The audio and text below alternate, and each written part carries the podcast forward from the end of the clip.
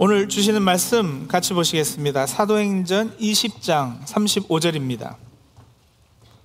사도행전 20장 35절 우리 한절 말씀인데요, 같이 한 목소리로 봉독하겠습니다. 범사에 여러분에게 모본을 보여준 바와 같이 수고하여 약한 사람들을 돕고 또 주 예수께서 친히 말씀하신 바 주는 것이 받는 것보다 복이 있다 하심을 기억하여야 할지니라. 아멘. 예, 방금 읽은 이 사도행전 20장 35절의 앞뒤 문맥의 내용은 사도 바울이 에베소 교회 장로들을 모아놓고 한 고별 설교입니다. 여러분 누구나 다 이 유언같이 하는 말은 중요하지 않겠어요? 마지막 볼 때 하는 말, 고별 메시지 중요하죠. 같은 장 22절하고 23절에 의하면은 바울 사도는 이 작별 인사를 마친 후에 예루살렘으로 갈 겁니다. 예루살렘에서 기다리고 있는 것은 결박, 환난, 심지어는 목숨마저 위태롭게 되는 상황이거든요. 그리고 바울은 그걸 알고 있었어요. 또 36절에서 38절에는 이렇게 고별 설교를 마치고 나서 모두 다 무릎 꿇고 기도하고 서로 목을 껴안고 입 맞추고 다시 못 볼 줄 알기 때문에 슬피 배에까지 바울을 전송하는 이별 장면이 그려져 있습니다. 비장한 순간이 아닐 수 없죠. 이런 흐름과 분위기 가운데 바울이 교회 지도자인 에베소 장로들에게 권면하고 부탁하는 것이니 가벼이 듣고 흘려버릴 수 없는 내용인 것입니다. 자, 바울 선생님이 장로들에게 어떤 부탁을 하였는가? 목회 방침, 교회 관, 목양할 때의 태도, 지도자로서 갖춰야 되는 자질, 그리고 예상되는 거짓 교사들의 영적 싸움, 이런 것에 대한 지침을 전해주었어요. 근데 뭐 그 내용을 다 살펴볼 수는 없겠고, 오늘 우리가 읽은 35절 말씀은 여러분 우리가 교회 다니면서 자주 들어본 거 아니겠습니까? 주는 것이 받는 것보다 복이 있다. 언제 주로 들어오셨어요?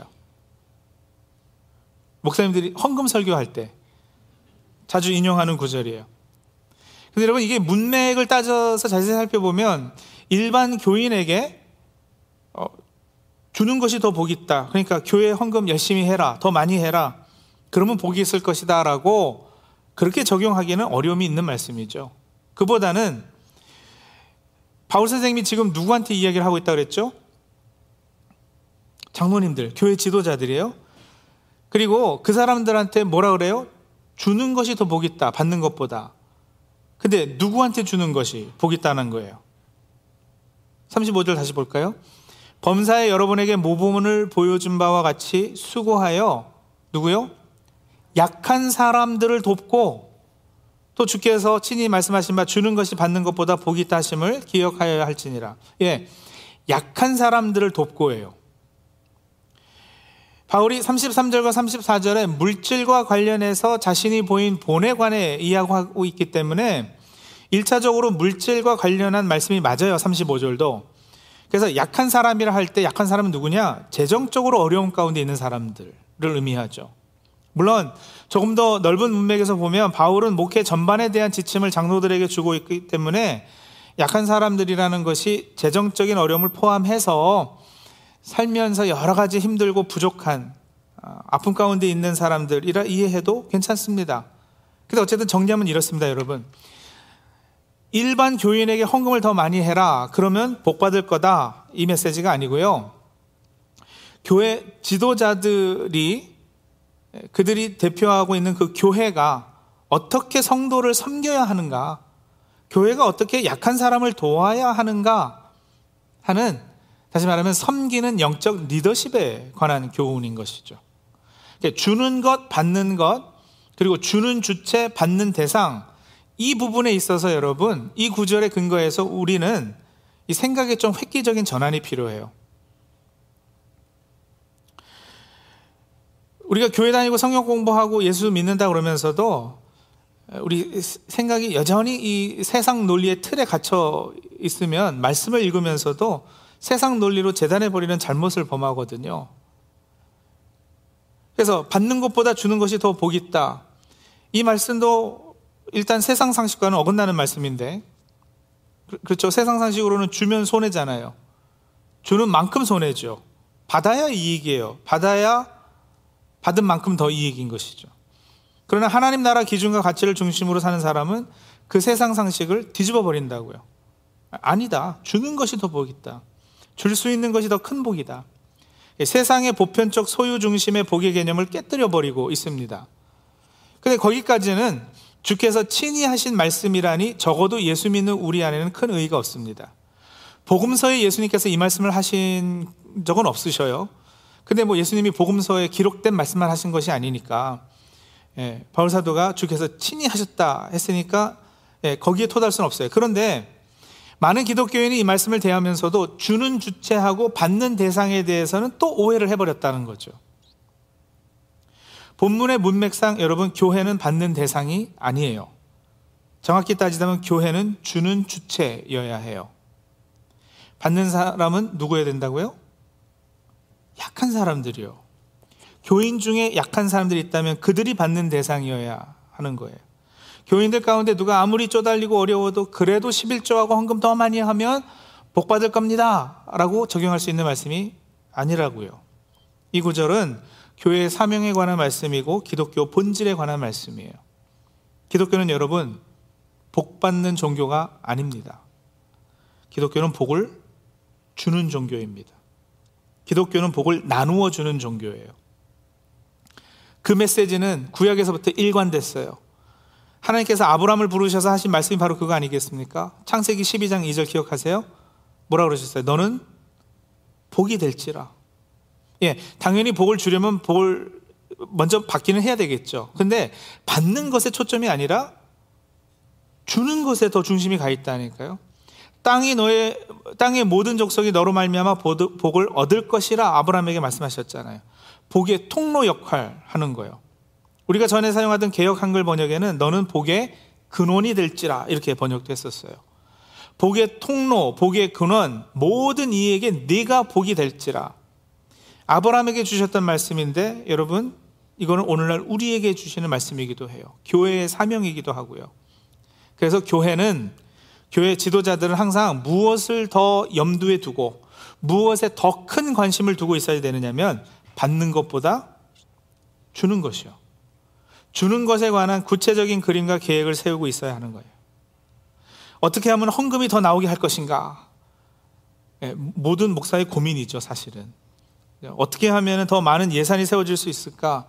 교회 지도자들의 걱정이 아닐 수 없어요. 그러나 그것보다 어떻게 교인들을, 어떻게 세상을, 어떻게 세상의 약한 사람들을 잘 섬길 수 있을까를 진심으로 교회가 더 많이 고민한다면, 어떻게 교회가 받은 복을 나누고 흘려보낼 수 있을까? 그 고민을 시작할 수 있다면 여러분, 그건 훨씬 더 복된 일이 될 것입니다. 더 큰 복 받기 위해 주고 나눔을 실천하라는 것이 아니에요. 주는 것이 더 복이 있다고 그러니까는 복 받기 위해서 그러면 줘야 되겠네? 여러분, 그거는 결국 초점이 어디에 가 있어요? 결국 또 복 받는 것에 가 있게 되잖아요. 근데 말씀드렸습니다. 그게 아니고요. 우리를 부르시고 우리를 세워주셔서 더 관심과 초점을 두게 하신 부분은 복 주는 부분, 주는 것, 나누어 주는 것에 있어요. 주는 것에 더 관심 갖고 또 주고 싶어 하게 되는 것은 물론 인위적으로 되는 것은 아닙니다. 주는 것은 여러분, 무엇보다 하나님의 성품이에요. 야고보서 1장 17절에 보면 온갖 좋은 은사와 온전한 선물이 다 위로부터 빛들의 아버지께로부터 내려오나니 그는 변함도 없으시고 회전하는 그림자도 없으시느니라. 하나님께서 모든 좋은 은사와 온전한 선물을 주시는 분이라 이야기하잖아요. 영어 성경 보면요, the giver이라고 그랬어요. giver. God is the giver of every good and perfect gift. giver이에요, giver. 하나님의 형상이 우리 안에 회복되기 시작하면 여러분, 하나님의 이 성품, 주는 성품, 그렇죠? 기빙 하시는 이 성품을 닮아가게 돼 있거든요. 그래서 억지로 더 큰 복 받기 위해서가 아니라 자연히 그러고 싶어서, 원해서, 그게 기쁨이어서 주는 삶이 가능해지는 것입니다. 우리가 살고 있는 세상은 많이 가진 자가 있어서 풍요롭게 되는 것이 결코 아니에요. 베푸는 자가 있어야 넉넉해지는 거예요.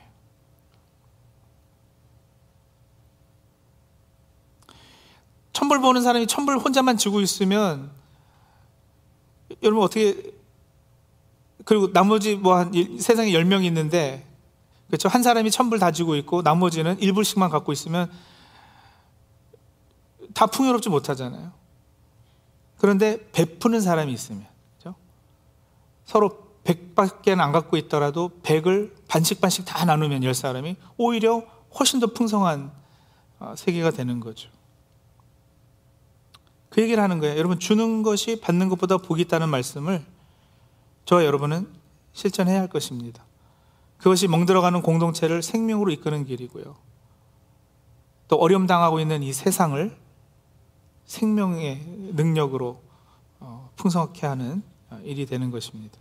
초대교회가 실천해서 세상 사람들로부터 칭송받은 나눔의 생활화, 이것이 오늘 우리에게 필요한 것이죠. 이만열 교수님이라고 한국의 그 역사학자이신데 이런 말씀을 하셨어요. 모든 것은 나누면 작아집니다.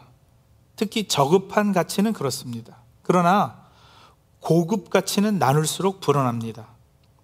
예술과 문화와 학문과 사상은 나눌수록 커지고 불어납니다.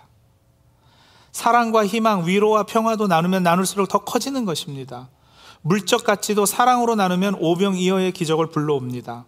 주는 것이 받는 것보다 복이 있다는 말씀을 실천하는 것은 나눌수록, 줄수록 더 커지는 기적을 가져오게 됩니다. 맞지 않습니까? 멋있는 말이에요. 그리스도인들은 부자의 정의를 새롭게 해야 되는 거예요. 세상 사람들은 많이 가진 사람을 부자라 그러죠. 그러나 우리는요, 많이 베풀 수 있는 사람, 많이 줄 수 있는 사람이 부자인 거예요. 세상에는 많이 가졌지만 남에게 베풀지 못하는 가난한 사람들이 많이 있어요. 하지만 가진 것은 많을지 몰라도 나누지 못하기 때문에 하나님 옆에서는 가난한 사람인 거죠. 그와 반대로 많이 가지지는 못했지만 남에게 베풀기를 좋아하는 사람들이 있어요. 이들은 가난하지만 하나님 앞에서는 부자라 인정받을 거예요. 우리가 많이 갖지는 못했을지라도 베풀 수 있는 신앙인이 될 때, 또 베풀려는 노력하는 신앙인이 될 때, 여러분, 우리는 부자가 될 것입니다. 하나님이 우리에게 많이 베풀 수 있도록 끊임없이 공급해 주실 것이라고 약속하셨기 때문이죠. 추수감사절에 돌아보니, 올 한 해에도 하나님 우리에게 신실하셨습니다. 팬데믹을 막 벗어나는 이때가 한참 팬데믹 때보다도 정부 보조도 끊겼고 그래서 더 어려워졌다는 이야기들 많이들 하시죠. 그런데도 여러분, 한 해를 돌아보니 감사할 제목이 많습니다. 받은 복을 한번 세워보세요. 적지 않죠? 근데 성도님들, 매해 받은 복은 세워보잖아요, 그죠? 우리가 교회 10년, 20년, 30, 40년 다니면서 항상 받은 복을 세워보아라, 찬송가에 그게 있어요. 그래서 더 그럴 거예요. 받은 복을 세워보아라. 찬송하며 감사하죠. 잘하시는 거예요. 그래야죠. 근데 여러분, 올 추수감사주일은 좀 그 이상을 해보시면 어떨까요? 추수감사절, 땡스 뭐예요? 기빙이잖아요. 땡스 리시빙이 아니잖아요. 초점이 기빙에 가 있다니까요. 그래서 올해는 내가 준 복도 한번 세워보자라는 거예요. 얼마나 나누셨습니까? 얼마나 어렵고 아픈 이웃들을 향해 사랑의 손길을 내미셨습니까? 돈만 가지고 하는 말씀이 아니에요. 물론 많은 경우 마음의 표현으로 돈이 활용되지만 시간, 지식, 사랑, 마음의 여유, 우리가 받은 것들, 소유하고 있는 것들이 많잖아요. 그리고 또 많고 적으면 늘 상대적이거든요. 아무리 적게 가졌다 해도 주고 베풀 수 있는 것이 없는 사람은 이 자리에 한 사람도 없어요. 예수께서 이 땅에 계실 때 물질적으로 윤택하셨던 것이 아니었지 않습니까? 그런데도 그분은 한없이 주셨습니다. 누군가의 생명과 풍성한 삶을 위해 자신의 생명까지 내어주셨어요. 내가 뭐가 있어야지 주지요? 라고 생각하시는 분들은 생각을 바꾸십시오. 줘보세요, 먼저. 베품을 실천해보세요. 그러면 생깁니다. 더욱 풍성해지는 것을 체험하실 거예요. 왜냐면 이게 하나님께서 만들어 놓으신 영적인 원리거든요. 주 예수께서 친히 말씀하셨다고 바울 선생은 말씀하세요. 주는 것이 받는 것보다 복이 있다. 주고 베푸는 것은 무엇보다 하나님의 성품입니다. 받는 것도 감사한 일이지만 하나님의 성품 닮아 주는 일에도 노력하며 앞장서는 저와 우리 성도님들이 다 되시기 바랍니다. 그렇게 더 복된 일 하시고 그래서 더 큰 감사로 하나님을 영화롭게 하시는 저와 사랑하는 찬양교회 성도님들이 다 되시기 바랍니다. 같이 기도하시죠.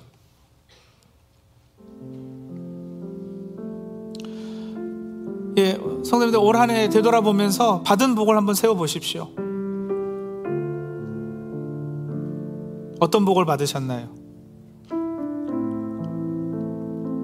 근데 여러분, 우리의 사명은 복의 통로 역할이거든요. 감당하는 거. 복이 될지라 하셨잖아요. 그래서 나에게 허락된 그 복을 그냥 나 혼자만 가지고 있으면 여러분, 그것은 결국은 화가 되고 말 것이에요.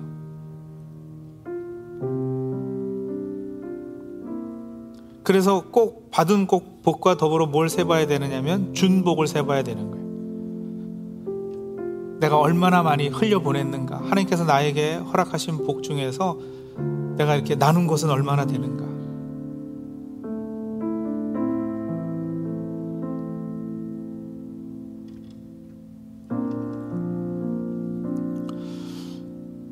내년에도 경제는 더 나아지지 않을 것 같죠? 거의 모든 분들이 앞으로 뭐 한 1, 2년, 2, 3년은 굉장히 어려울 거라 그래요. 그렇기 때문에 내가 가지고 있는 것들 움켜쥐고 있어야지. 여러분, 그거는 화당하는 일입니다. 그럴수록 나보다 더 연약한 지체와 나누고 베풀고 주고 그럴 수 있어야지 돼요. 그랬을 때 하나님께서 약속하신 것들이 있잖아요.